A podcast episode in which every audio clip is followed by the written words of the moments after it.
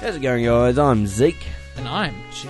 and you're listening to the Cinema Sideshow Podcast, episode 125, Pajama Edition. Pajama edition. Well, what was in our pajamas? Yeah, I this know. feels like a milestone. just noticed it today. Right. We have really. I feel like once upon a time we actually dressed nicely for this, and now it's like sweatpants, Right, yeah. Tank tops, Ah, big good. woolly jumpers that look like a bear pelt. yeah, I had to kill a bear for this. we all know that in the in the the old state of Cardinia. yeah. So how you doing, Jake? Yeah, I'm good. I'm just tired. But we've both been pretty busy, but that's it. Oh, Yeah. well, you got a friend. yeah. Nala's wanting some attention. That's Jake's cat. She was uh, just at the window sleeping, and it's the, we've been talking for like 20 minutes. Yeah. And then as soon as you said, "How's it going, guys?" I'm Zeke. She like, "Whoa, I got to jump in on this." Yeah, it's my um, it's my signature entrance. That's what gets people. I just walk into rooms now and just go, "How's it going?" and everyone turns their head. Yeah, no, it makes sense. Yeah. Everyone's so used to listening to podcasts. Yeah, oh my 100 god, exactly. it's a So, recording. Jake, are we going to kick off with our trivia facts for our film later this week, or do we? we indeed are. So I have a bit of a trivia fact for the film of the week, Blade Runner, of course, directed 1982. by 1982, directed by Ridley Scott. And um, yeah, and, and I thought it would be very easy easy to do. Um, well, maybe not easy, but uh, we could go down a long rabbit hole if we talk about the the many many cuts of this film. Yes. So I decided to talk about specifically one cut, the theatrical cut, Okay. with the infamous happy ending, as they call it. And that some of the footage they used for that happy ending, which includes helicopter shots of like bushland and stuff, was actually leftover footage from The Shining. That's pretty crazy. I thought was pretty interesting. which yeah. we did for our episode fifty. director's corner for um, Stanley Kubrick. Yeah, that's it. Looks like Nala's distracting you. So while you tell your trivia, Zeke, Yes. I'm gonna go and put Nala out. no, that's cool. put her put her outside. I'm not gonna put her out. She's, she's not that inconvenient. So, well, while Jake is taking care of his uh, cat, I would just like to say that the fact I've got for the 1982 Blade Runner film, directed by Ridley Scott, is Dustin Hoffman almost played Deckard, who obviously, you know, if you saw our poll last week, both of the films that we had up for grabs were Harrison Ford starring films. And it was said in the early works that Scott wanted Dustin Hoffman, obviously of The Graduate fame, uh, to play Deckard's character. Now, I cannot imagine that. Yeah, it's interesting. I mean, the the cast, the casting of Harrison Ford. There's, I think there's a lot to say about him, but I yeah, I can't imagine. I literally can't imagine it. Yeah, I Dustin mean, Hoffman. It's, it's, it's I, I think it had something to mostly predominantly do with Hoffman's height being the big problem because Dustin Hoffman is He's actually very short. he is very short. Well, that was almost a problem in The Graduate. yes, Yeah. Mm. and then the other uh, candidates were people like Tommy Lee Jones and Christopher Walken. Oh, oh, that. There's some weird picks. Yeah, I could see Tommy Lee Jones.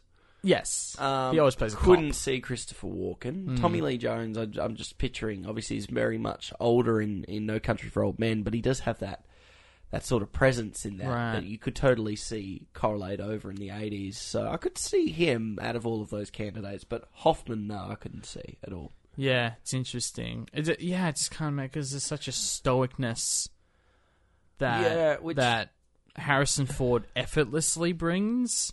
Almost That like he doesn't there's- want to be there. Well, yeah, look, it's we'll talk about his performance, but I I thought about that watching this film. Like, who else could play Deckard? And that's kind of a weird question because he sort of doesn't play a huge role in in why the film is so important. I think, but Yeah. I will we'll get to that in the future. But I want to quickly ask you the 1,100 films that you must see at least once in your lifetime poster that's behind you, Zeke. Yes. Do you reckon Blade Runner's on that list? Absolutely. It is, yes. yeah. And and it's like, oh, that's pretty obvious, but The Green Mile wasn't. Yeah, but this So- film's hallmarked as one of the best sci-fi films of all time. Yeah, that's so. fair Um, and we're going to probably jump into the exploration of sci-fi genre later in the show. Mm. But before then, Jake, what have you caught in the last week? Yeah, so I haven't caught much. I told you off the show um, that I know as last week I said this was a great opportunity for me to finally watch Blade Runner 2049, and I actually didn't. And I actually did it on purpose Same. because, Not purpose. so not on purpose until you brought the rationale to the table, and then I was like, yeah, that was that was the reason. Yeah, exactly. Well, no, no. So, um, so when we do eventually talk about Blade Runner later on this show, um, we can sort of talk about it in this unaltered way where neither of us know too much about 2049. I know you've seen clips. Yeah, this is going to be purely uh, a narrow scoped, uh, a, you know, breakdown of the first film. Right. So this is basically just a pre 2016 review of Blade Runner, really. Because Yeah, well, 2049 exactly. came the out, what, the, um, the context of the new film is going to play very little into our discussion, which I think is a great thing because we can always do Blade Runner 2049 Yeah. in any at any time. So Unfortunately, we couldn't say that if we had to do Raiders instead. If Raiders had won, we would all oh know yeah, where, where that goes. We've already seen all the others. That's that, that's a good point. But um, I mean that works as a trilogy as well, and only a trilogy. Yeah. Only a trilogy. There is no exists. other film. No, there is not. Um, but that being said, the only other thing I've seen this week, because it's, it's been a ma- mammoth week as always, I saw Bo Burnham's Inside, which uh, is a very recent uh, quote unquote stand up special. Watched it last night. Very nice. Very yeah. nice. So Uh, you watched it, and I've been umming and ahhing about watching it because I Mm. am not a. It's gonna be. I'll, I'll sorry. I'll let you take first take on this one. Oh, interesting. Um, Okay. What did you think of it? Um, I, so yeah, I'm not a huge Bo Burnham fan, No, in, in the sense that same. I okay, in the sense that I haven't really watched any of his other stand up. I obviously we thought he was good in Promising Young Woman, and I liked Eighth Grade, which he directed, which is I was surprised to understand he's a director. Um, but this is very different. This is a very interesting stand up special because I think it's more of a guise. I think it's more of an exploration of, of loneliness, existential loneliness, and literal loneliness being locked away in a, in a room for a year, which due to COVID is what happened, and him trying to be creative in that tiny claustrophobic space. And I think it does so much more than your average stand up special. Like, I laughed way more at Bill Burr's Paper Tiger but I stood being like, wow, there's a lot more to appreciate in the filmmaking and the way he uses filmic language to tell jokes in this stand up special and how deep it goes. I thought it was very great. Um, so I'm in the same boat. I Okay. have seen all of his previous specials. So the two okay. were What and I'm trying to remember the other one. Um, I have to double check this now. Yeah. Uh, well, you've seen his others. He's got two others that he's done over the last ten years. Obviously, in the the inside, we see him hitting thirty. I think the other two specials Literally, were yeah. from 2013 and 2017. So he's been making specials since he was like 21, 22, 23. So um, yeah, I've I've seen his other two specials. I'm not a big musical comedy fan, like that that stand up Mm. delivery style Right. A lot of music in this. um, and which he does keep true to that with this. However, because I'm not a big fan of that, but people really like Tim Minchin and people really like Bo Burnham for that sort of musical comedy style.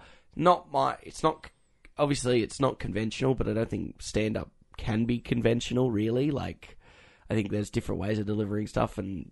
Comedy's such an obs- subjective Right. thing, you know. We love Bill Burr, but I know people that hate Bill Burr. So Mhm. it's like, I, I love the the openness that that can have. Yeah. I'm not a big fan of that, so obviously I was a little hesitant that he had a third special, and then I kind of got like the f- the feedback from this from sort of the community and saying this was not like the others. This is not just a stand up show, an Mhm. hour an hour of, of funny music with jokes and stuff. This is way more than that. Like you said, it's an Mm. intro, introspective uh, exploration of creativity, depression, mentality of a performer, um, existentialism, sort of I, some at times identity crisis, and Mm. uh, I don't know if I would count this as a stand-up special. I yeah, I, is- it's it's akin to like the American Animals feature narrative doco melding that it does, where this is kind of a s- it's in my opinion, it's a documentary. right. It's like way more documentary than it is stand-up Mm. because. Yeah, there are bits where he's singing music, but we actually see him. There's the reflective. There's so much reflectivity in this. You know, we're seeing the apparatuses that are creating um, the shots. We are seeing him Mm. putting flashlights behind his back to create the the blip effect in time with his music. Yeah, like, we, yeah, yeah. we see the modes of construction. We see him constructing the songs that he then goes on to sing, like or even the the the score. We see him constructing the score. Like there's so much of, of of reflection in that, and and then it's that mixture between reflection and performative, really. Mm. Um, I would say this is, like I said, I think this is more documentary than stand up. Yeah. Of course, it's I going- wouldn't disagree. Yeah. it makes you laugh.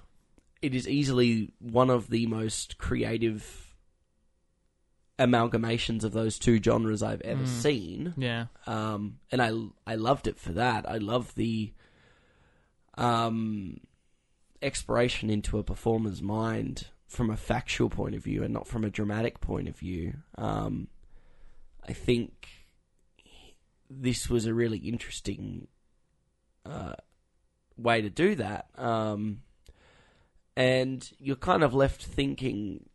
What I find really interesting is, and I was going to bring this up on the show, and I thought about it after I watched it because I watched it and then I ended up stewing over it for a good Mm. 30 or so minutes. A lot of the reactions I saw to it were uh, empathetic, but also projective reactions. Like they understood what he was going through or Right. having his identity problems. And I think they're missing the point because he brings up very early on about how, particularly white people, have to project their own sort of look what I'm doing. I understand what you're. I'm being empathetic. Um, mentality. So I think that was the wrong takeaway from it. That I because I saw a lot of people reacting to it like, "Oh man, I know how this feels," and I, I, and I think he comments very early on in the special how that's very selfish to try and. Uh, sometimes you should just take something on its on its face value and what that person's trying to say, and stop trying to bring yourself into it. Yeah, Um, I think. I mean, I, it's generally a comedian's job to just make jokes out of everything, even if. And I'm not saying Bo Burnham doesn't agree with what he's saying, but I think it's a ridiculous thing to say. Oh, just take it at face value. Don't read into my work. Like that's a bit ridiculous because that is sort of the point of art. Is anyone's interpretation should and can be valid. So if people watch this and like, oh, I empathize with this or I relate to his struggle, then why are they not allowed to like the movie because of said thing? And and like he makes fun of content a lot. And that, that's one of my favorite jokes is when he's reacting to the reaction Yeah, to the the reaction to the reaction. It's brilliant, and I thought of that exact joke But in my head before. He There's- executes there's it the really well. Hmm. of that too. It's a, it's a comedic aspect, but he also underlines it with, you know, how he he starts off with critiquing it at face value, and then he gets to the second layer and he starts critiquing his critique, Yeah, and it and what we start to see is the layers of insecurity that you know through more of his reactions, Yeah. it gets darker and progressively darker the more he has to review himself. yeah, and it's a great Um, joke, and and it's enhanced by the fact that it's not he's not on the stage because he can actually edit in the picture in picture. It, it enhances the joke because we see visually what he's doing. It's the same with the the white woman's Instagram song. Where he's able to change the aspect ratio and change the lighting and, and change his outfit and do all of these things on the fly because he can edit those changes on the fly Yeah. and it enhances the joke and makes it funnier. It Gets dark by the end though. It gets very dark, but Yes. but that that's the thing is like, why would you show yourself going to that place on camera and, and showing that if you think it's pretentious of people to relate to it more than just what their the baseline thinking is? I get what you're saying. He is hallmarking his own hypocrisy quite a few times, though. Yeah. I Well, think exactly. he's aware Exactly. of, of what. I think what he's saying, like I said, and you're 100 percent right. Hmm. Why put yourself? Why put yourself breaking down on camera? I personally, I don't understand that methodology myself. Um, it's different when someone else is filming it and, and capturing it, but when you're like sitting in front of it and, Hmm. and, and breaking down, it, it, well, what I'm specifically saying is why show that if you believe people aren't allowed to have empathetic no, I agree. relations to the film. I agree. I, I think he's fully aware sometimes of the like he does openly remark that it's like hypocritical, hmm. and, and this is where it comes back to that sort of existentialism. He has some serious like is by the end of it, his brain is just outwardly projecting all of this Yeah. this kind of chaotic thought and um he- I was gonna the one of the things that actually while I was watching it I'm like this is like the comedian's apocalypse now really. And I know we made that joke we made that joke on Tropic Thunder and I think Tropic Thunder is definitely trying to do a parable of this but this is the reality version. This is the true heart of darkness experience you know? This is the deeper he goes into this year, the more he kind of loses his grip on reality. Um, Yeah, because we're seeing we're seeing the front that he's putting on, and like we all dealt. I mean, when we first went into lockdown a year ago, I live streamed 14 hours of myself just talking to a group chat. Mm. Like th- there's this when you everyone goes into lockdown, there's this expression that you want to get out, and you you don't you, you need to fill your head with something to do, and even though this is something that he can do, I can work on the special and do these jokes and make this movie. But after a year of just complete isolation, your brain's gonna melt. Yeah. So it's it's not. There's no nothing facetious about that's it at all. And that's why I seriously, yeah, I seriously think this is the closest thing we might get to a sort of a documentary equivalent of that because it's like it's like in Heart of Darkness or in Apocalypse Now. The further you go down the river, the the madder the more madder and the blurring of lines of reality and and cynicism becomes you know it becomes all one uh, uh, you know homogenous mess basically because yeah it's like at the start he's like making fun of people for you know out like projecting their emotions onto other people's oppressions or Right. try or making other people have to like he has that whole bit where he's like can anyone just shut the f up for Mm. an hour and and the joke just goes and it's it's funny because that's the thing it's the absence of of that in-house comedic laughter that audience laughter that Yeah. makes that go from the start of a pretend stand-up routine to kind of a projection of insecurities and, mm. and anger and frustration and what's really going on in his head because it kind of gets uncomfortable because it goes to that just that little bit too long where you're just like okay dude geez chill like yeah. Well, that's the thing. He got his wish. Everyone else did did shut up for a year, Yeah. and he didn't like it. Yeah. he didn't like it very much.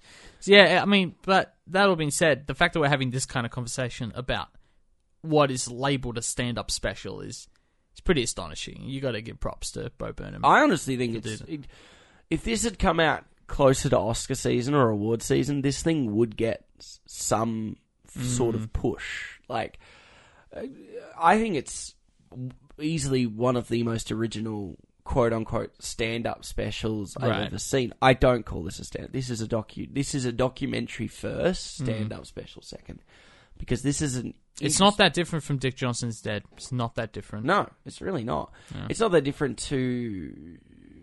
I, I don't understand how this could be considered a. Um, I think Dick Johnson's actually a pretty good, aptly um, comparison because I think this. It's all true. So what he's doing, it's all factual. Yeah. Like he's not constructing a reality. When you go on a stand-up special, you are in a controlled environment, and and I think this is more about you know because we get little um, little look-ins to his life and his and his youth and how he felt as a younger man because mm. that's what he talks about. He talks about when he wanted to quit performing for five years and mm. just when he decided to finally get back into it, COVID hit and then this special happened. And I mm. think that theology is put in there at the tip of the second and third act. So I, I really do think this is closer to a documentary and a very unique documentary at that. And I think it's easily what it's the best thing he's done in terms of his stand-up specials for me personally. That's um, but in terms of a, a stand-up comedian expressing creativity, it's easily the most creative I've ever seen. Yeah, absolutely. Well, that's sadly the only thing I've seen in the last week. Okay, I haven't even watched more of the UK Office. I just just can't do it. yeah, you're a busy boy. Um, I have managed to get something else. Okay, in, good, good, uh, good, this good. week, I'm just going to quickly double check. I've only got one thing. Yeah, okay. Well, it's not one thing. It's actually 28 separate things. Um, I watched Volume One and Volume Two of Love, Death, and Robots. Oh, okay. yeah, I was Um, wondering what the hell you were talking about. So, hence the why you haven't seen all of that. I'm going to have to sit down and log all 28 of them on on Letterboxd. It's like Black Um, Mirror. Black Mirror is all separate movies they consider each Yeah, episode. Yeah. And it's like, so I really wanted to. The funny thing is, and this is, be warned, if you haven't seen any of this show, which I hadn't at this point, don't hit play on Love, Death, and Robots straight away on Netflix because it plays Volume 2 first. Oh, interesting. Are Um, you sure you didn't? Okay, that's weird. you just weird. click play. So I got halfway through Volume 2, realised I was on Volume 2, and then switched back to Volume 1, finished Volume 2 last night. Oh, interesting. So Volume 2 has 8 episodes. So it's 26, sorry, not 28. Um, and Volume 1 has 18 episodes. Um, so a couple of highlight episodes. Um, I would have to say in volume one, I actually think the three robots is probably my favorite, which is the first one. Okay. Um, I'm just gonna have to quickly run through them. I really liked Three Robots, and I really liked. I think it was this. I'm gonna say it's this the cow.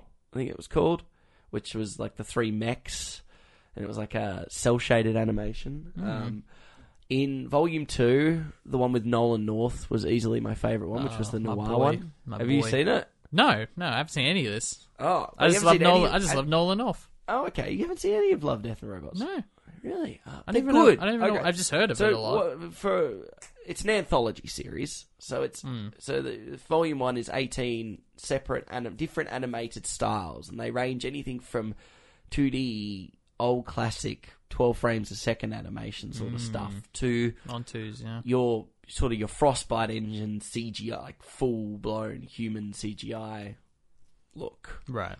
like the whole range. And ob- and obviously, you know, being two years apart from each other, the what the volume two ones on the CGI are looking even better. Like Mm. they're looking that next level.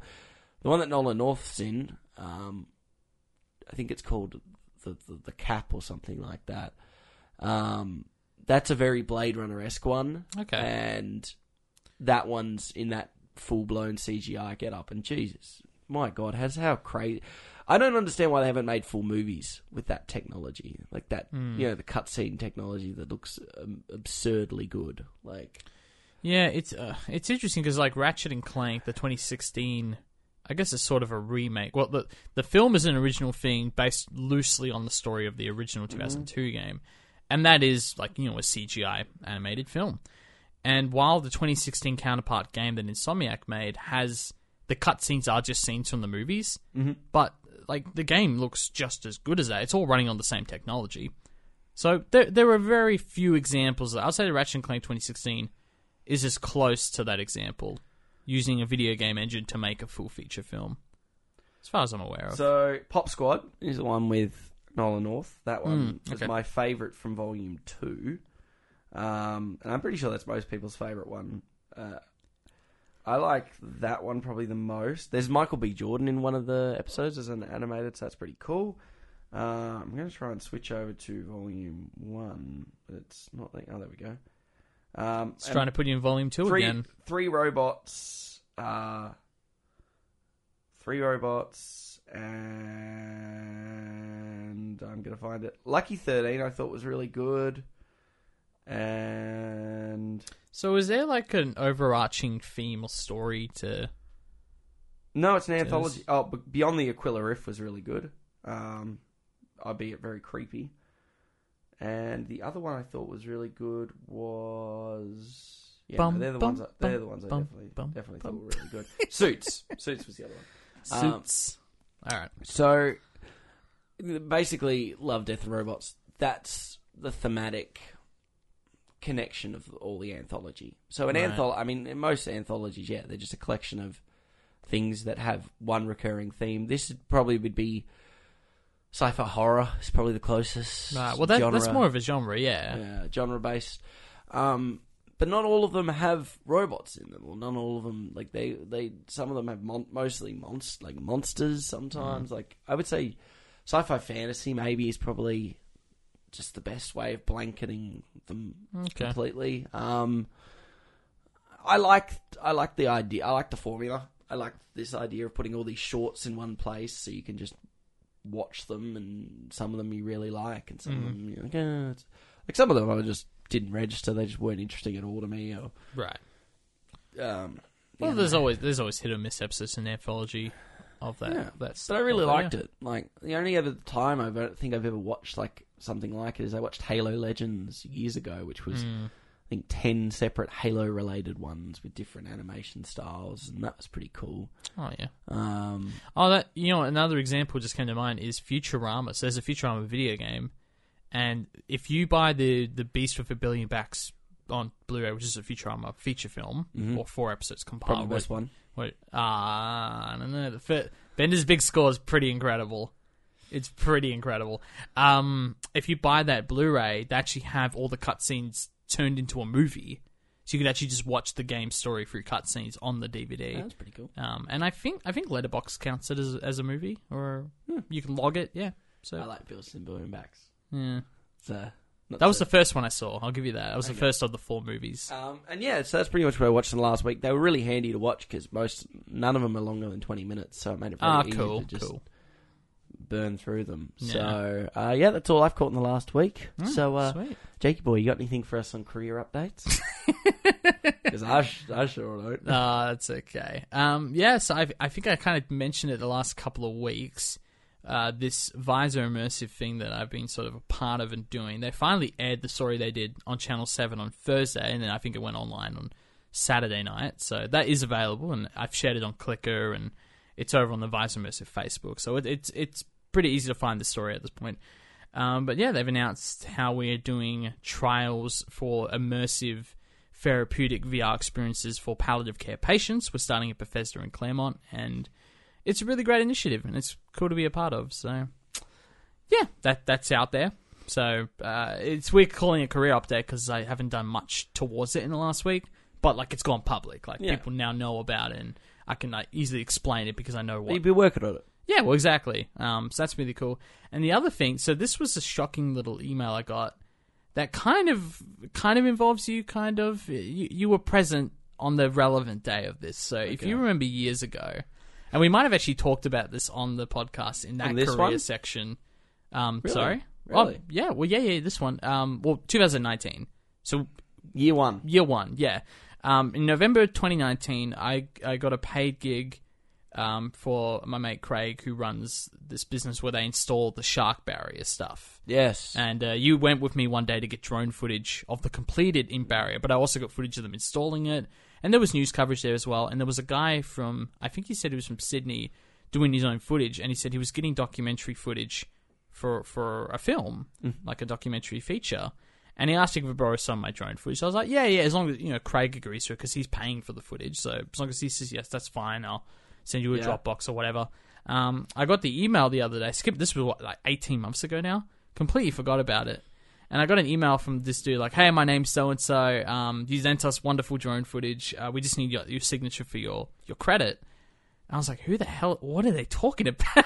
I didn't know what they were talking about. Um, and then I remembered, like when we went to the beach and got, I was like, "Oh, I know what this is." So very happily signed a thing. you totally weren't having a beer while flying the drone. no, no, never. No, we weren't drinking on the job, never. Um, we just did our last exam. It, it was valid. was, yeah. Yeah, the day of our Wow. final. Went to a beer fest. Yeah, we did. That was a busy day. Was it very It's a shockingly productive haven't, day. Haven't had much since then. oh no! Well, the, the, so the film, I think it comes out in July, which is actually next month, so it's very soon. It's called Envoy Shark Cull, and it's actually a ninety-minute documentary narrated by Eric Bana. Wow. Which they must have got Eric Bana. That's pretty cool. So you technically worked on a production with Eric Bana. That's what I'm yes, hearing. exactly. We're gonna go. To, we're on the same red carpet. I You're go imagine. tell him the dry wasn't very good. I fucking knew you were gonna say something about the dry. Completely ruined that relationship. I like Ang Lee's Hulk. How about that? Um, I knew you were gonna do that. Well, it's time to move into our Oh, film of the week.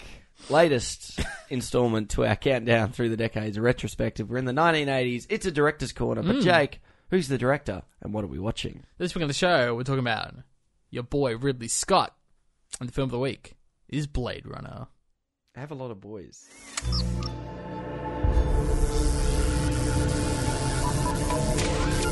Kind of nervous when I take tests. Take tests.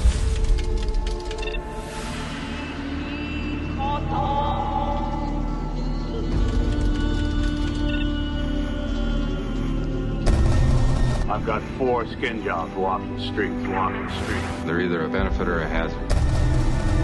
If they're a benefit, it's not my problem. Not my problem. I'm Rachel. Deckard,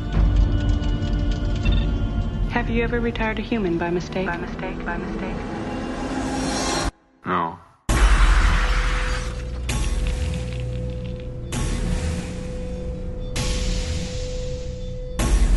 Need the old Blade Runner. Blade Runner. This is a bad one. Bad one. How can it not know what it is? If only you could see what I've seen, what I've seen, what I've seen. More human than human is our motto. Rick Deckard, an ex-policeman, becomes a special agent with a mission to exterminate a group of violent androids. As he starts to get deeper into his mission, he questions his own identity. Mm. That's interesting that that's part of the logline. He begins to question his own identity. Very important. I I guess I thought that was sort of an underexplored element of the film. Is, Oh, is yeah. his? Is Heck no, his? heck no. Okay, okay. We'll, we'll Um, and I'm gonna, I'm gonna chime in on that. Okay, no, no, that's Um, fair enough. So obviously, this is our Ridley Scott director's corner. Mm-hmm. Ridley Scott is a pretty, pretty well-known director. You'd say he's easily up there with. oh, he's very, very well renowned. Yeah, Um, and he's working on House of Gucci right now with Lady Gaga and Adam Driver, which is really exciting. That's great. That's going to be a great film. um, I always forget that he's directing that. Like it's always about those two, like working together and like the the costumes they're wearing on set. But it's a Ridley Scott film. Straight up, he's directing it, which is which is great that he's still active and making stuff. I'm just looking through all of the Ridley Scott films that Hmm. I've seen. Um, I've seen four. I've seen The Martian, Alien, Blade Runner, and what's the fourth one I've seen? Gladiator. Yes, and Gladiator. Um, I have seen those four plus American Gangster and Black Hawk Down. nice. Um, I was and meant to watch Body of Lies this week. I didn't have time, but that that's okay. That's uh, that's that's pretty much it. I haven't seen Prometheus or Alien Covenant. Um, don't really have too much Yeah, to I, watch I think d- I think regard despite the, the his return to Alien, I think those four that I mentioned were probably his most important yeah, four. yeah. The the other two that I've added on there, I know I know people really like both American Gangster and Black Hawk Down. Yeah, yeah. um, the, those four are his big four for sure. Thelma Louise might be in there too. Okay. people really like Thelma Yeah, Louise. that's a good point. Yeah, Um, don't lock me to that. The four most important. I don't know if The Martian's that important. In, Definitely in- the most one of the most watched though. Yeah, yeah. Um, That's a weird film for Ridley Scott. I don't know. I don't know because I think I think of Blade Runner and I think of Alien. Uh, Those are the two. and Gladiator. and well, think- and Gladiator. But I think more than Gladiator, I think these two films, especially Blade Runner, they have such distinctive visual aesthetic and style that really, I feel like that that's his strength. I think it's the film that for me is iconography is is one of the most prominent Mm. films ever to have because there are shots from this film that I can immediately see and within seconds know it's Blade Runner. Right. Like they're iconic shots, and um, I think this film really solidified his credentials as a director Mm. because you know everyone really liked Alien, but this was his one of his follow up films from that film that really put him on the map. Right. Um, I think this was literally the next film he made. so. This definitely sol- like, and it also I would say even it solidified Harrison Ford's credentials as a, as a performer because you know he'd obviously had a very prominent role in in in the Star Wars franchise at this point. He'd had two out of three of those films come out. Um, Empire Strikes Back and New Hope were out at this point, and Return of the Jedi would come out the following year. Mm. Um, Which I think is interesting context in terms of visual effects, but we'll, Mm. we'll get into that soon. And of course, he had, uh, he had Indiana Jones, but I think he hadn't played because obviously, if you look at you look at his role as Indiana Jones and and, Harrison and, and for Harrison Ford as Han Solo, those Harrison two Ford as Harrison Sorry. Ford. those two roles definitely have correlation to each other. Mm. Like his his you know Indiana Jones, like his Henry Jones character, and and um his Han Solo character definitely have correlative relationships, and that's obviously probably got something to do with the way that there there are quite a few parables between Lucas and Spielberg's way of directing. And, Yeah, well, I was going to say that I think Um, the fact that they were so close and had similar ideas, Mhm. um, I think that's why his performance is kind of comparable between Yeah, those two franchises. Like, I could definitely see the the actor in both. Um, whereas this one is is quite polar. It's quite Mm. distant. It's so frosty and and um, Frosty. quite abstaining from human. And, and this is really an ode to. Uh, I mean, this is one of the most prominent examples of neo noir, which is obviously a subgenre of Yep. of of sci-fi and and and noir. And this is one of those the, the most probably one of the pillars of that genre. Um, you can't have a conversation about neo noir without talking about this film, Mm. and so obviously his character had to be more akin to noir leads. Yeah, like a Um, noir detective classic 30s. Yeah, which we talked a little bit about on like things like the Third Man and stuff like that Yeah, when we yeah. were looking into that. So I don't think we've done it yet proper. no, No, we Um, got to though. Third Man's great. Absolutely. Uh, and you know, even like there, there are other films uh, from that time. Obviously, anything with like Humphrey Bogart or anything like that. Or even if you go as you know with Polanski with Chinatown. Mm. Um, and I, I find it really interesting because that I think that's why this film really put both of them really just locked them in as these are really talented performers or directors and and I think that really kind of set Harrison Ford up for a pretty successful 80s career and then pushing into the 90s Mm. and then he didn't really need to do too much after that. He did do stuff obviously, but didn't have to. Well, that's the thing. I don't, I don't know if this film, uh, specifically for Harrison Ford, is like the film that cemented it. I thought at this point he's already well cemented. And Okay. it, it feels like he's definitely doing something different with this film.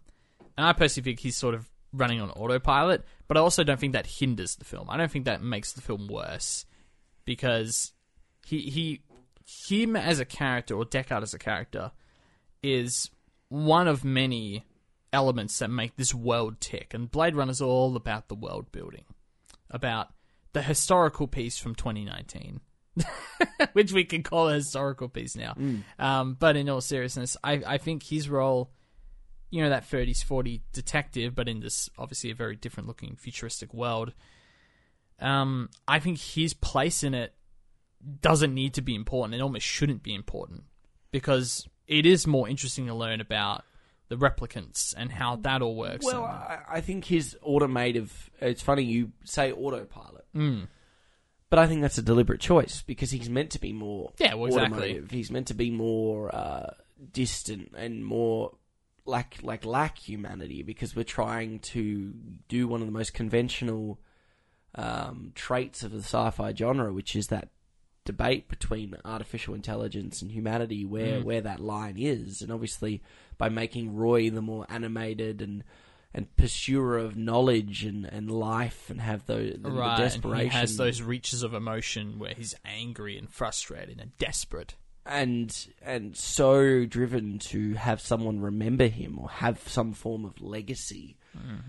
And he thinks at first that's through buying more time, going to his creator, and um, and and asking for more time. But you know, in the latter parts of the film, it, it's actually to do with the fact that he gets to have his his final words are heard by someone Right. and that's the legacy that I think is so prominent. Which we're going to talk about that last scene, obviously, hmm Yeah. a little bit later on. But um, while he is more at first more automative, he just sees it as oh, I'm I'm I'm a killer. I like for for pun intended here. He, he's just a killing machine. He just he is just there to do the job. He sees them, doesn't see them as humans. He sees them as its, and that transformation only really starts to begin with Deckard, with this re- building of a relationship with Rachel, um, Right. which is, I think is quite huge because um, he does fall in love with a with a replicant, Mm. Albeit, Yeah. albeit in a very traditional noir sense, where it's not at all was gonna s- romantic or, or nice. yeah, it's very- quite very- desperate and lonely. Mm. And, and almost a bit underexplored. I actually think this film in general is just a little too short. You know, I watched the final cut, which is the longest cut, and probably it's the one that Ridley Scott says, like, this is the cut you need to watch. And it's less than two hours long. Yeah. I was kind of shocked. And by the end, I was like, there's a lot of things I felt. And, and, and in terms of leaving a legacy behind, I think the film does more than enough to to show off its visuals and, and leave ideas in your head, implant ideas, if you will, into your brain. Um, but there were things like I wish there was a bit more fleshed out with Harrison Ford's. I wish that their relationship was a bit more fleshed out, even though I think it's it perfectly fits the story because you're right. It's about them falling in love. It's about the emotion, what it means to be alive as a replicant, even.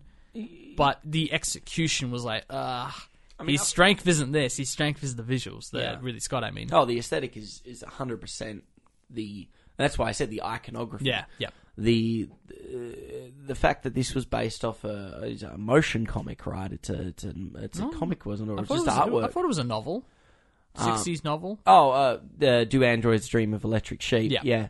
So that's part of it, but the aesthetic Okay. side, the aesthetical side, was actually just based off a bunch of artwork. Interesting. Very like just stills artwork.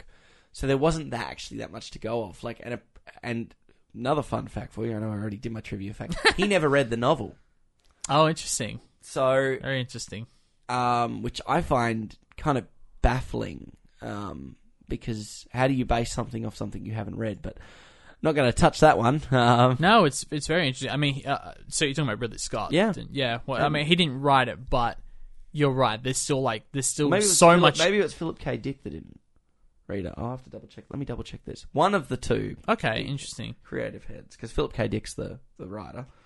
Right. Well, that, that's what I'm saying. It's like Ridley Scott. Like, yeah, he, obviously, he his job as a director is to bring the script to life, but that that is that is, frankly, that is some that there's some balls on Ridley Scott if that's true. If he didn't even read, Yep, Ridley Scott did original. not read the book that it was based off. that's crazy. Um, but yeah, and I remember reading stuff that the author did. I think the author passed away before the movie Something, something finished. green. I want to say is, is something green. Oh gosh. Um, double check oh, you that. know what? I might have literally just deleted it off my. Yeah, Philip K. Dick was the original author. Hmm. Um, I literally just deleted it off my notes. Like, Control Z, that Zeke. We all need Control Z Hmm. in our lives. Um, I think he passed away before the movie was finished, but he did see He hated early it, I visual think. effects. Hated- and hated stuff. No, he loved it. Did you love it? He said he loved it. Like the visual was I think perfect. he hated the first draft. Yeah, he hated the first draft. Yeah. He hated it, and then he liked the next draft a little better. And then the visuals, he was like, "This is perfect." Yeah. So it's it's really interesting, kind of the tornado of how this project came to fruition when you think mm. about it. Like it, I think what I like about this film, and we've got to really, I think it's really important, obviously with this being a director's corner, to to to compare it, particularly to its first, like with Alien. Right. Alien is a great film, and I think it's one of the best. It is probably the best sci-fi horror film there is. It's also one of the tightest. It is Right. so inch by inch tight. Um, it is one of the most efficient films in terms of storytelling, simplified storytelling. And obviously, I think that one of the best parables to that would be like A New Hope, where A New Hope is so so basic in its structure. Like it's so like one, two, three in its acts. Like you Right. can clearly identify the hero's journey, and you can really do that with Alien Two. Um, not one, two, uh, one, not two. I know Right. I was wrong. Um, the first Alien film, and this film, I think, definitely tries to do more. And it's really important. It's really great that neither of us have really put the time into 2049 because we're watching this film just based off the parameters that Yeah, exactly. everyone had for about for 35 years. Mm. Because what was it, 2017, 2018, Yep, 2017. There you go. So there was 35 years between the two films. Mm. And so a lot of the diagnosis that this film had came from mostly speculation or mostly trying to read into the very small scope we had. And Right. I actually think quite a couple of Kubrick films do this too. Um, like where they, I, I like. It's funny we brought up The Shining with your trivia facts Yeah, because yeah. You know if we go back to our episode conversation there, there was a lot of subjectivity with the ending of that film, what we kind of interpreted from Mm. it, um, and neither of us had read the Stephen King work that it was based off, and so there isn't really a, a confirm. We, we, we, I like personally, even with stuff that's based off source material, to take the film as an isolated incident. You know, right. you can't always be like, well, it's explained in the novel because it's like, well, ninety nine percent of us aren't going to what. Yeah, I think novel. I think narratively a film needs to be self-evident, and self-contained. yeah. I mean, it's perfectly fine to talk about like, oh, this casting decision happened here because of this. But in terms of narrative, you need to watch the film from start to finish and understand it. This isn't the later Star Wars Yeah. movies. exactly. And you and so I think Kubrick does it quite a bit with his open to subjectivity stuff too. Um, and I even think PTA does it too. So I, I think why this film, like you said, you walked away from it. It's just under two hours, which I think's great. Like it's not too bloated, and it leaves a lot to really analyze the scenes that we're given. Like mm. it's even subtle things like with Deckard, with how he talks to Rachel. At first, he refers when he's talking, when he finds out Rachel's a replicant, a very advanced model who doesn't actually know she's a replicant at first. right. he refers to her as an it with no gender association, and obviously because it's, a, robot, yeah. so there is no gender association. Yet in latter scenes, when she's talking about playing the piano, he says you or she. Like Mm. he starts to associate gender or associate identity with her. yeah, almost humanizing them in a way. And it's a very subtle line change, and it's a blink and you'll miss it thing. But the fact of the matter is, we had 35 years to break down this film between films. So people did do that, and people did formulate why this film is so intelligent. Mm. Well, that it's it's interesting. All the stuff with the replicants to that it versus she sort of argument. The the opening text, which I think is great. I did the very very original preview cut. It was actually just the um, dictionary definition of a replicant. While in the, the the other cuts of the film, they've changed it to a more traditional, like this is what this is, and this is the replicants. I think it's great because it, it simplifies everything you need to know when you need to know. Um, but it uses the line, um, where is it? That they reword it from execution to retirement. They're justifying killing these machines because to them it's it's slavery, it's classism. Yeah. That's what they're doing with these machines, and And that's a huge Yeah. distinction. Like, they're not, like, Deckard, in his own way and the way society sees him, he's not a butcher. He's. Right.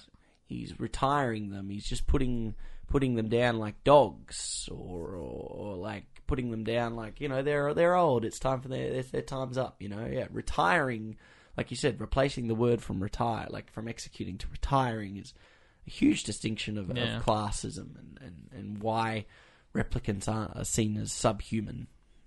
it's sad.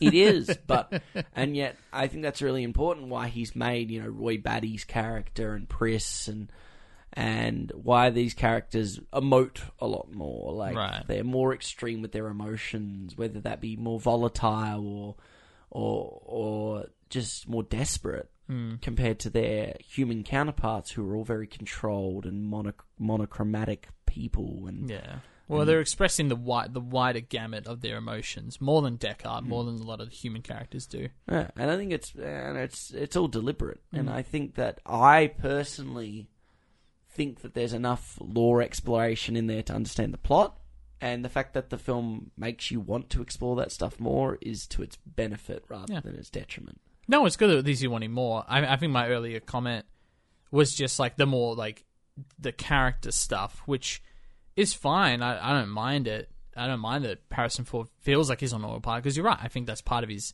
character, and th- there are little examples. Like he does like the fake nerdy voice when he's pretending to be a reporter. Like there's little bits of like charismatic changes in there. Um, but I just thought if, if there was just a slight longer running time, because this this feels like a big epic film, I think it, it could have had a longer running time. I was entranced the whole way through. I know some people find it boring. I, I don't understand that point of view, but I don't know. I just I wish uh, it, it I wish there was more, and that's totally fine to leave the movie with that note, wanting more. Absolutely. So uh, it- it's yeah, it's not too much of a complaint on my end. I do love the idea of the implanted memories, though. You know, and, and, and the idea of like yeah, replicants.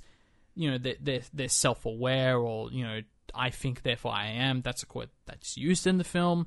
But sorry, what were we gonna say? No, I, I actually think that you're 100% correct, though, with your point.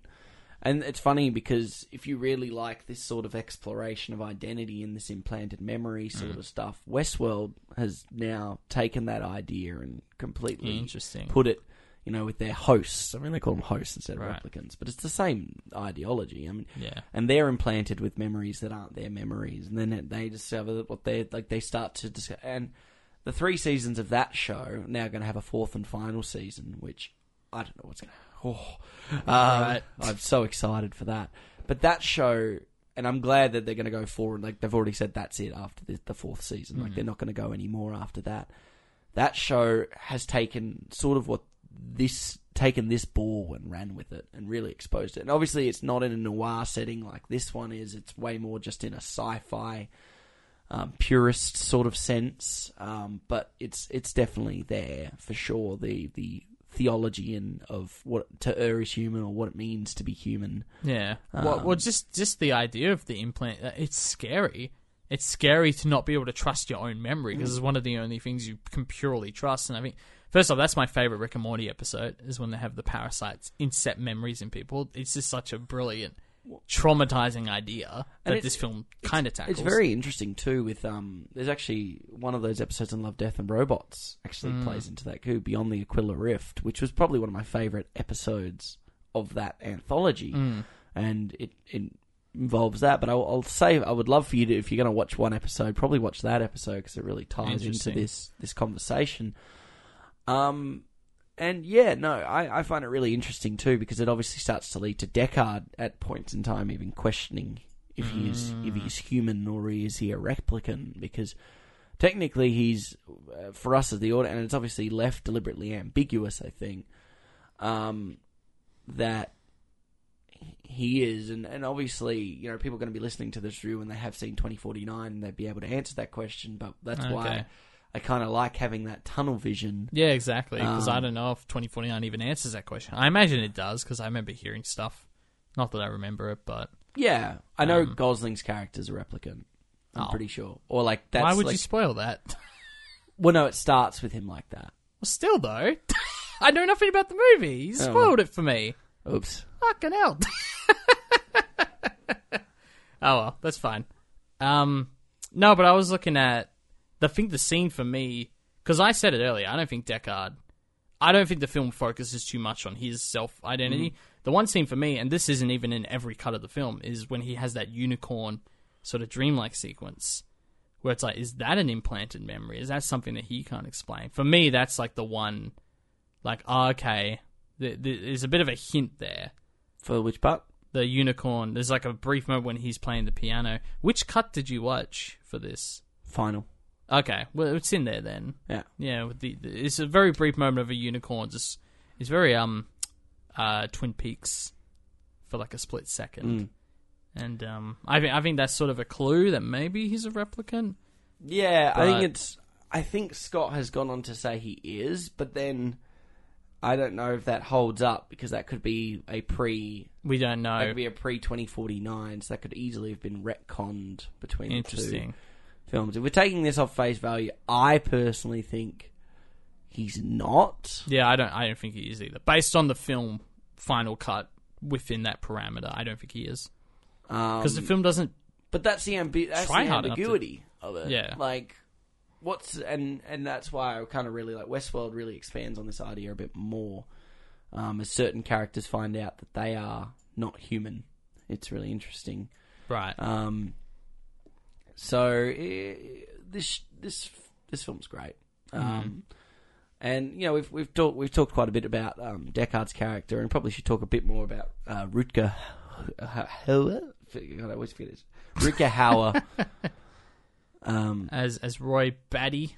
because he's probably the other really important sort of uh, element of this of Yeah. this film. Well, he's he's on that end where he's a replicant. He obviously knows he's a replicant, and and that sort of almost becomes his whole existence because it is about, um, you know, I mean, he meets his maker, but it, it's about achieving something. It's like you said, leaving a mark, and Well, it's leaving memory. Memory. Mm. I think memory is a huge emphasis this film has the whole way through between Rachel not being when she realizes that her memories aren't her memories, but yet she thinks they're her memories, and then Deckard Mm. is starting to question his own.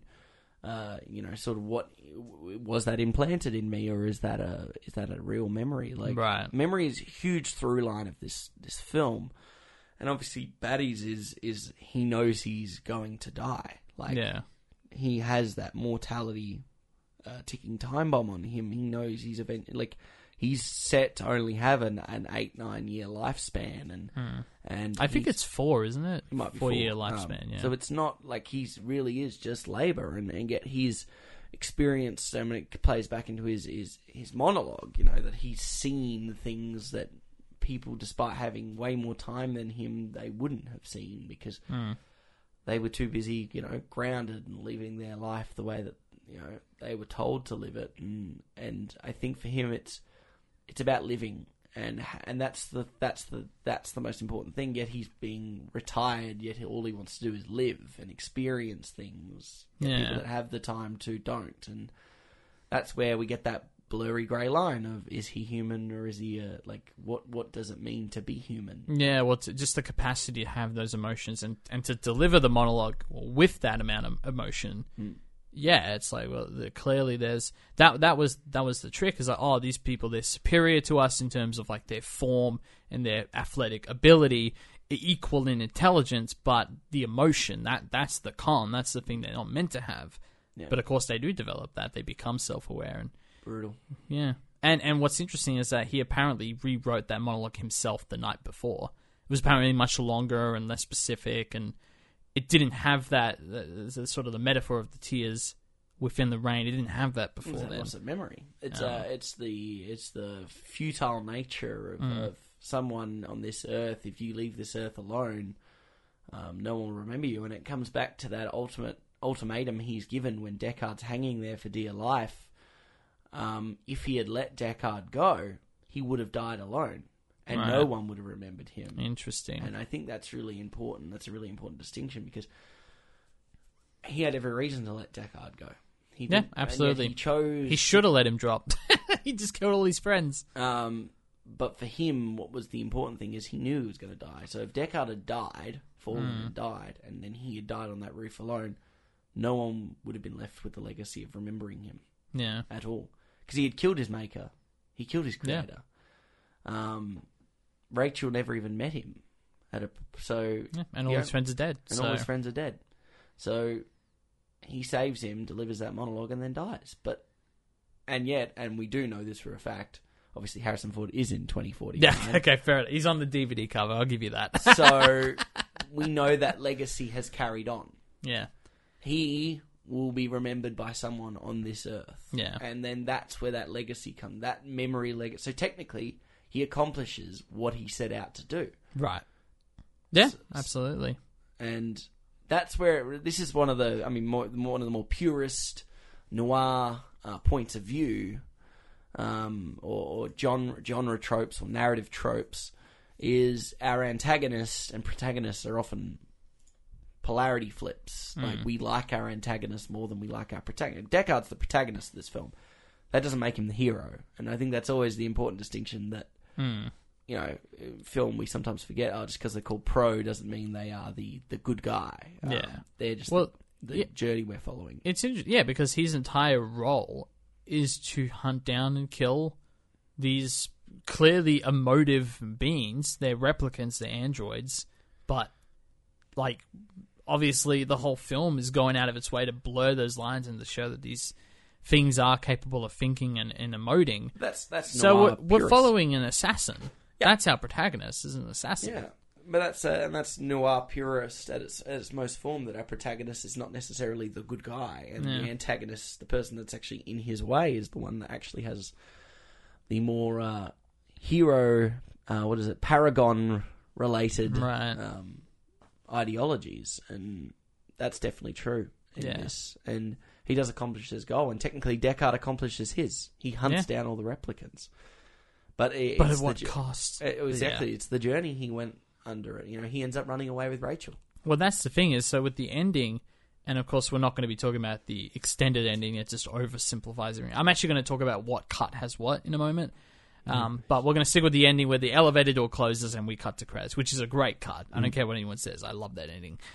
Um, it, it's a reflection on, you know, Roy, who has spent the majority of his four year life in in the goal of trying to get more life, and obviously he achieves the goal of, of preservation of people remembering him. But he still spent half of his life, if that, if not more, just trying to extend said life, as hmm. opposed to what Deckard and Rachel are doing at the end, which is clearly they're running away, and obviously within the realms of the film, within the realms of that cut, it's ambiguous how far they get, whether they even make it out alive. Of is it L.A.? Is that where it takes place? yeah. Um, and like you said, obviously Deckard's still alive at least 35 years later, or, or uh, 30? 30 years later. But is it Deckard or is it a replicant of Deckard? Mm, we don't know these things. That's true. But like, they, they, We just it- know he's in the trailer. But in terms of the goal of the characters, it, it is to live their life. Yeah. It isn't to search for more life. It's despite knowing that they may not only have very long left, or that Rachel could die in the next four years, they're still going out and they're going to have that life together. Which again, I don't mm, like how the relationship was executed, but you need it. You do need it to drive that point home. So, I think I think it's a great ending. I mean, I like think his ambigu- disassociation from her is his sort of inhuman way of conducting that relationship Hmm. just plays more into that question: Is he a replicant? Is he capable of emoting correctly? Is he But but even if he was a replicant, he should be able to not because not Roy exactly? can. Yeah, but Roy also recognized because this is the thing: if if Deckard was a replicant designed to just kill other replicants, why would he have emotion capacitors? Hmm.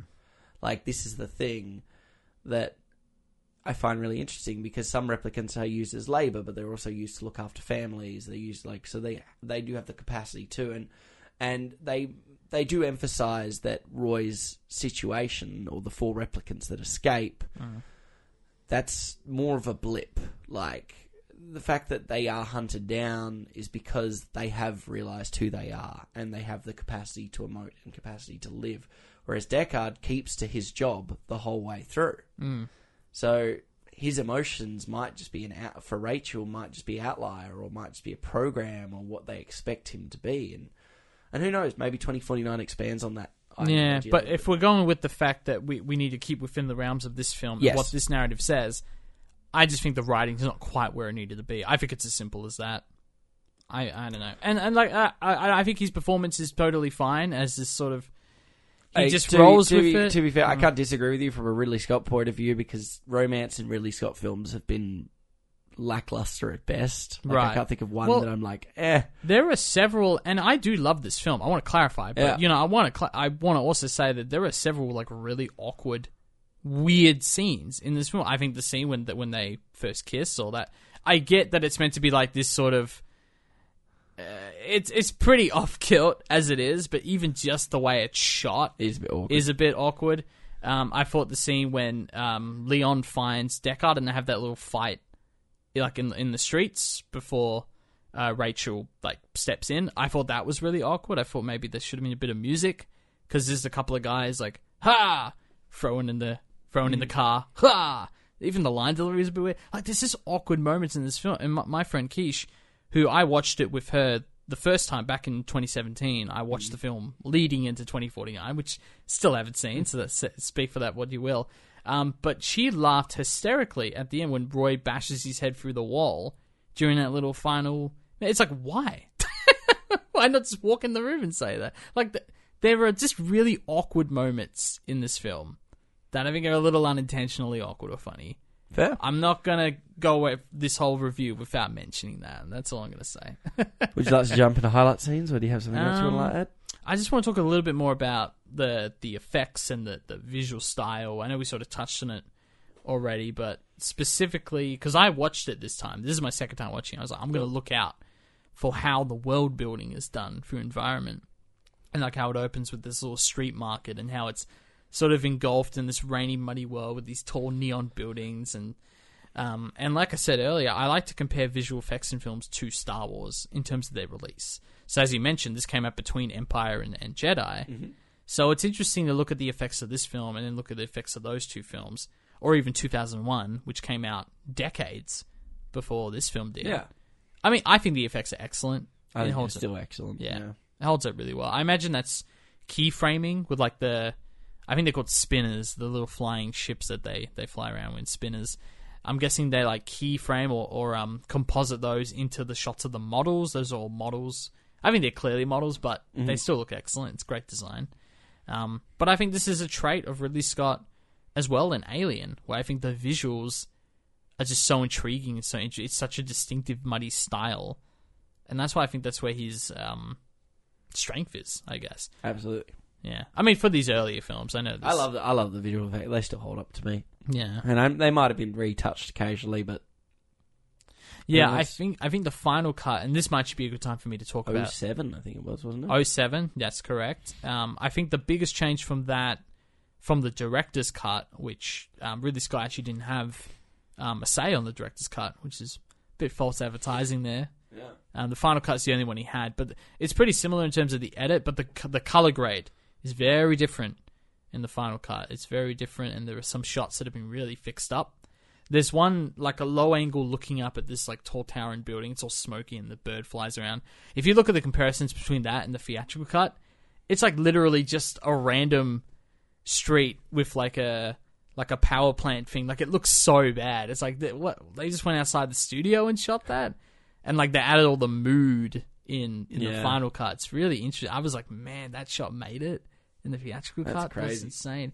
Um, well, yeah, if you don't mind, I want to quickly tell you what the differences are between because this is probably one of the most infamous examples of there being so many different cuts and versions Yeah, go for it. of this Go film. Run through cuts with Jake. cuts with Jake. Yeah, have a cut with Jake.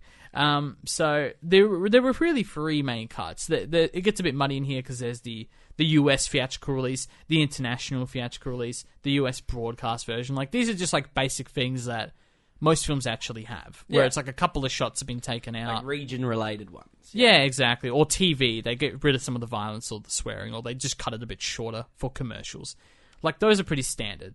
Um, and then there is the work print prototype version, which was the version shown to test audiences before the movie came out. And this was the negative reaction to this is specifically why that alternative ending was made, where they're driving around and there's that terrible, terrible voiceover from Harrison Ford. He clearly didn't want to do it and just like butchered it or, or phoned it in.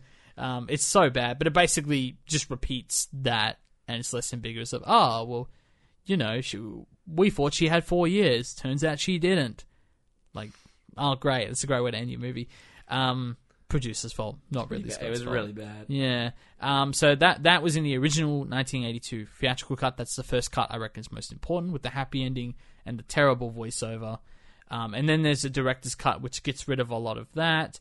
Um, and uh, there's like little oh the three main changes actually to the director's cut. Um, there's actually 13 explanatory voiceovers. There's 13 lines or, or bits of exposition, which is crazy. And also, um, the dream sequence of the unicorn running is not in the theatrical version. Um, and then, like I said, the difference between directors and final is just mostly color grade and little things like that, and like very specific shots of like, oh, a shot of him reloading a gun is taken in and out, and I can't wait for the It's- final, final cut. that's all. Such. I mean, look, I'm I'm pretty content that the 2007 Final Cut is it, because from from reading it, it's the only one that Ridley Scott actually likes or wanted to make, in terms of what made the film and stuff. So I, Fair I enough. think it's pretty fine. Well, it is time for us to jump into our highlight scene. Jake, Hmm. what is your highlight scene? my highlight scene, because there's a few obvious ones in here. I, I wanted to point out actually one of the very first scenes is the interview. The first time we use the the test, I think it's called the the the Voight Kampff test, something along those lines, where um, it is the test that that uh, Blade Runners conduct on replicants to see if they're replicants. And uh, I just love the dialogue exchange in that. The fact that Leon, who we don't know at this point is a replicant or not, I think rewatching it, it's actually really obvious from the get go, just like his emotional outburst. But that's it's just such great dialogue, like to learn about a replicant's action and Yeah. characteristic, how he interrupts nervously, like, "Oh, what's a tortoise? Why am I in the desert?" Like these really specific, minute uh, things to the question that Mm-hmm. are not relevant at all. I just thought that was a great little dialogue exchange and a good way to introduce replicants. That's a really good one. Yeah. I would say, I mean, that's actually up there with being probably one of the better ones. I like the first introduction that um, Deckard has to. I want to say it's. Got to double check this now. I've got all the character names here. Just quickly run through. Are you talking about the CEO? Yep. Oh yeah, Tyrell. Tyrell. The whole Tyrell Corporation introduction is really cool. Mm. The juxtaposition between, at this point, we had spent a lot of time in the dirty slum streets. We see Deckard's apartment. So when we go to the Tyrell Corporation, the juxtaposition of where we can really see the, where the source of power is, you know, mm. And sort of see the hierarchical exchange between corporation and, and people. Um, it's all gold. The the color the color juxtaposition is probably the most prominent. That we go from that monochromatic, dirty browns and greys to this bolstering gold. And I, I imagine when we jump into twenty forty nine, it's going to be even more polarizing in its color grades. So Yeah. um, I really like that exchange, and I like his exchange later with Roy Batty. Oh yeah. They, that that yeah, death scene, Yeah. Eye popping, eye popping. Ah, right, yeah, yeah, yeah. The actual, yeah, the eye popping. That's another one only in the final cut. Is some? I mean, the, he does it, but some of the close-ups of the eyes like literally bleed. Like that violence Yeah. is only in the final cut. So There it's interesting. I do love that scene as well, really quickly. And one of the reasons is it's a great example of how they go out of their way to motivate like the crazy, insane lighting in the film. Because one of the examples is he says it's too dark, or or it's is yeah it's too dark to do the test, and they use that as an excuse to bring like the blinds down, if you will, and then they completely change the entire lighting of the situation, and they do that as well with um Sebastian's apartment with like the the spotlights from like these police spinners up in the air are lighting the hallways inside through the window. It's I love all that stuff, but um that's a great scene too. No worries. Well, Blade Runner, Mm. 1982's final cut version, is currently out, I believe, on. I want to say Netflix, but I think Nope. nope. Nope. It is only on binge, and I don't know which cut it is because it's only an hour fifty one minutes. But it doesn't have the ending though, the alternative ending. There you go. So that's probably the main thing. Is you don't want the ending or the It voiceover. was at a point. I think 2049's on. Yes, it is. There you go.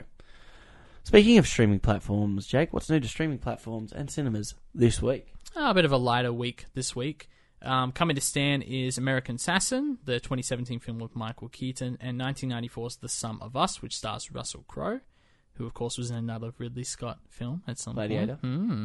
On Disney Plus this week, you got The New Mutants and Love Simon are coming to the service. On Prime, you got After We Collided, the 2020 film, and Pixels, which actually comes out on the 10th, which is my birthday. Very exciting.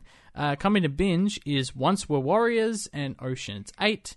Coming to Netflix is Awake, which sees it's a new film. It sees a devastating global event that wipes all electronics and eliminates all people's ability to sleep, leading to a former soldier who attempts to find a solution with her daughter. So that's a documentary. I'm kidding. That's not a documentary. Um, but that's coming new. I actually don't know who stars in it. And also, Spider Man Into the Spider Verse returns to Netflix. It was. That was when that left Netflix. That was like one of the biggest deals. People were so upset about that. What Spider Verse? Yeah, but uh, it's coming back in the next week, so that's exciting. And new in cinemas is Cousins, which follows three uh, Maori cousins who all live very different lives, especially after one of them is taken away from her family and raised in an orphanage. And finally, Heroic Losers sees neighbors in a small town in Argentina plan to recover the money they lost after learning their bank manager and a corrupt lawyer have stolen it.